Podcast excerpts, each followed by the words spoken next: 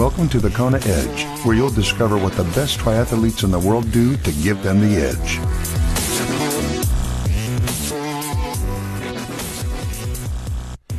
Welcome on to yet another edition of the Kona Edge. I'm Brad Brown, and we are into October today uh, as uh, we record this, and it means uh, just a couple of weeks to go to the Ironman World Championships on the Big Island.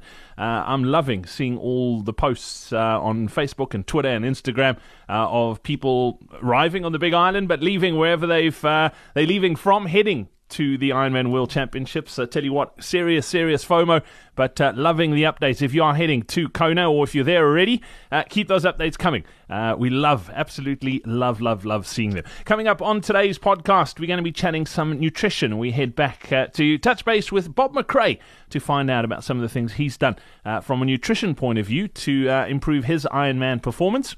And I must tell you, uh, it's not the, the best of topics to, to mention, but uh, we have introduced uh, advertising here on the Kona Edge over the last few months, and uh, I have been getting some pushback We've been doing this podcast for the last couple of years, uh, and obviously we need to try and uh, make it self sufficient, that it does fund itself.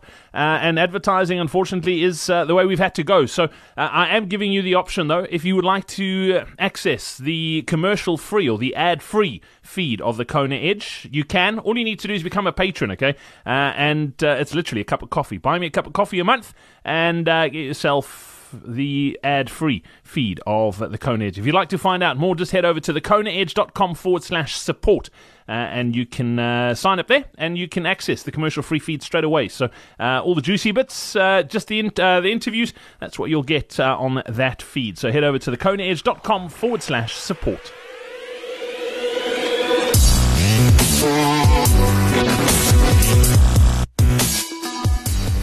Today's Coach's Corner is brought to you by Coach Parry Triathlon Coaching. With a passion for high performance sport, Lindsay Parry is one of South Africa's most widely recognized and respected coaches. Having led a team to the London and Rio Olympic Games, Lindsay has coached both triathletes and runners onto podiums of some of the world's most illustrious races. Lindsay has the unique ability to understand what it takes to succeed at any level and thrives on coaching, motivating, and inspiring others to do the same. To find out more about working with Coach Parry, head over to thekonaedge.com forward slash coaching. And don't forget, if you're a coach or if you have a coaching business and you'd like to get a plug on the podcast, head over to thekonaedge.com forward slash coaching.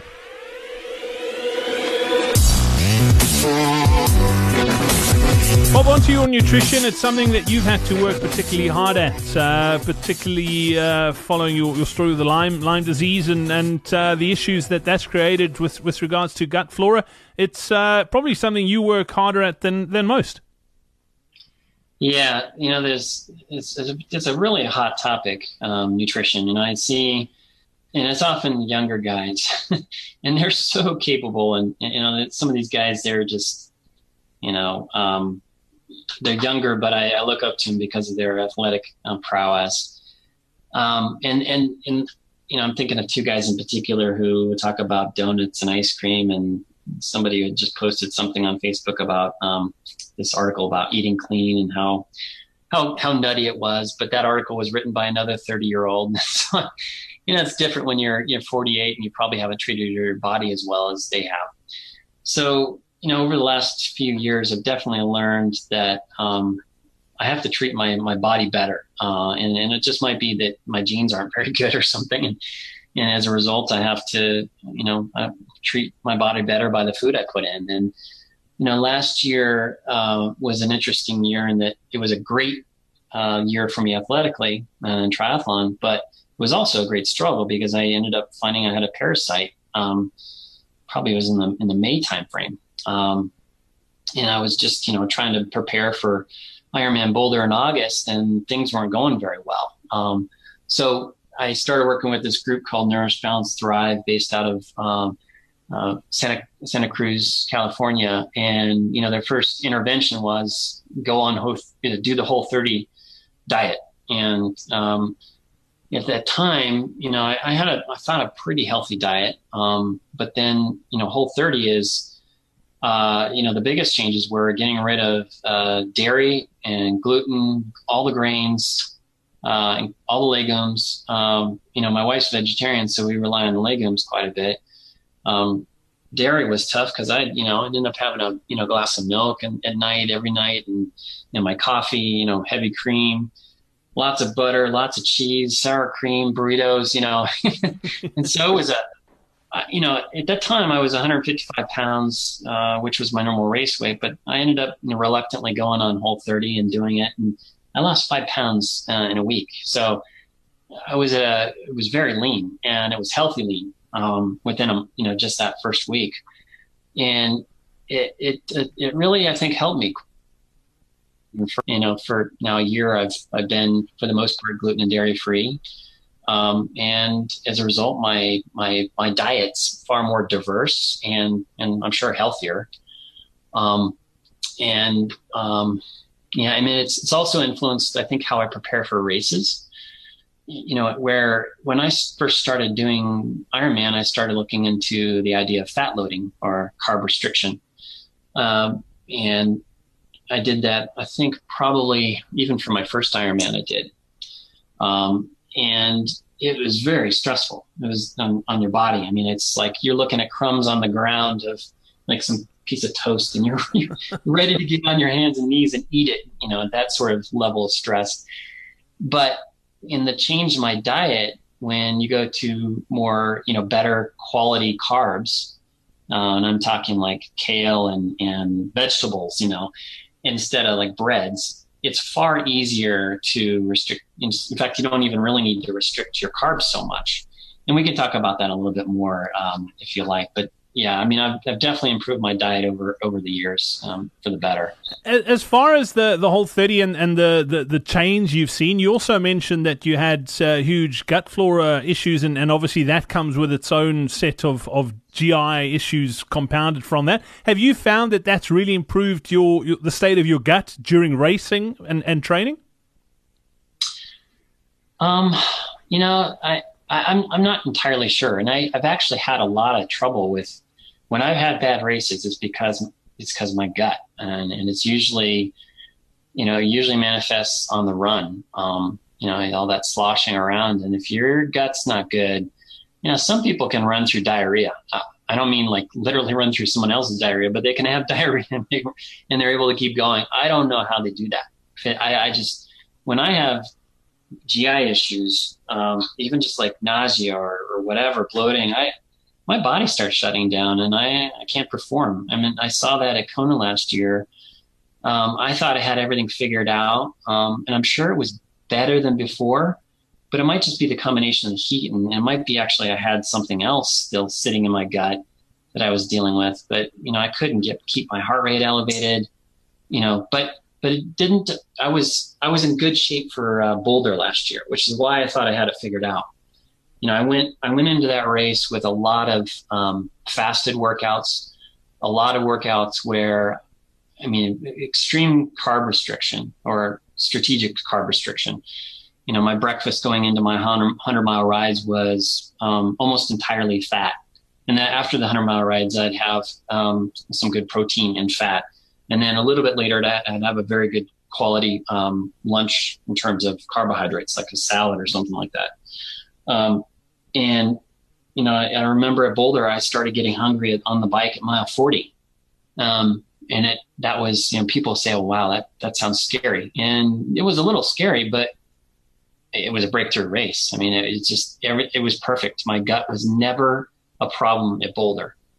Um, it was only fatigue in the last six miles that was, you know, that slowed me down a little bit. Talk to me about this, the, the cutting carbs and, and, and fueling sort of a, a, long ride like that just on, on fat.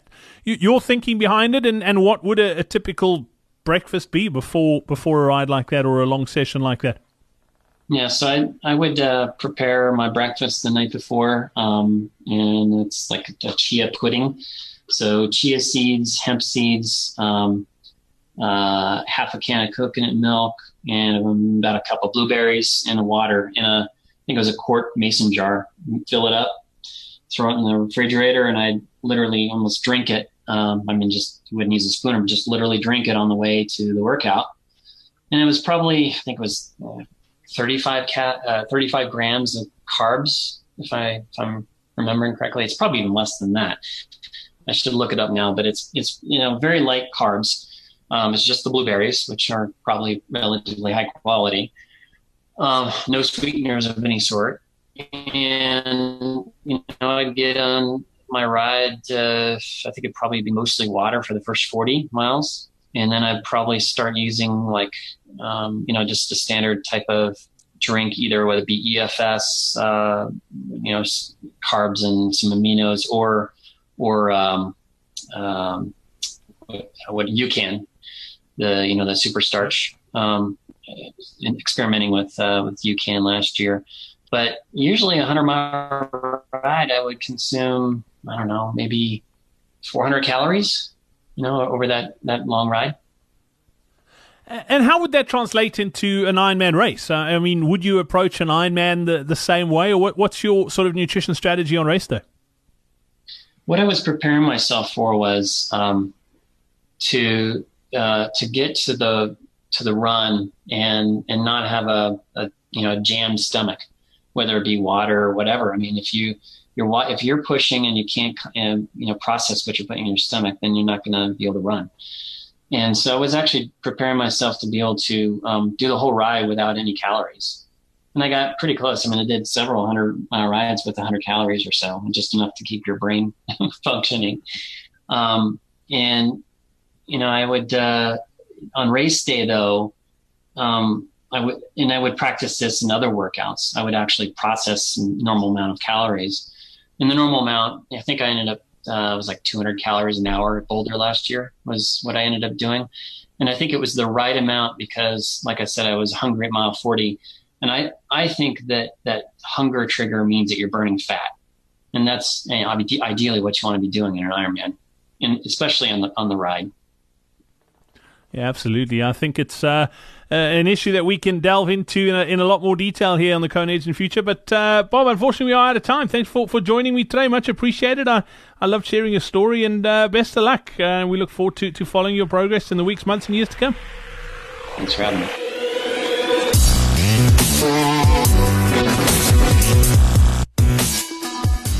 Thank you so much for listening to this edition of the Kona Edge. Much appreciated. And uh, I look forward to sharing another incredible story with you tomorrow.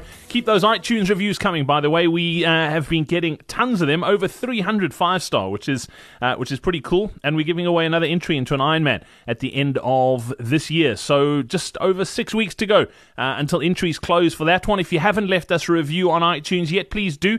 Uh, it only takes a couple of minutes. And what that does is it just helps bump us up in the rankings. Uh, so more triathletes just like you can find us, and it helps us grow our numbers as well. And as a thank you for leaving us a review, uh, I'll put your name into a draw, and I'll be paying for somebody to race an Ironman. And uh, yeah, all you need to do is head over to thekonaedge.com forward slash win to find out more. We hope you enjoyed this episode of The Kona Edge. Don't forget to connect with us on social media. Simply search for The Kona Edge.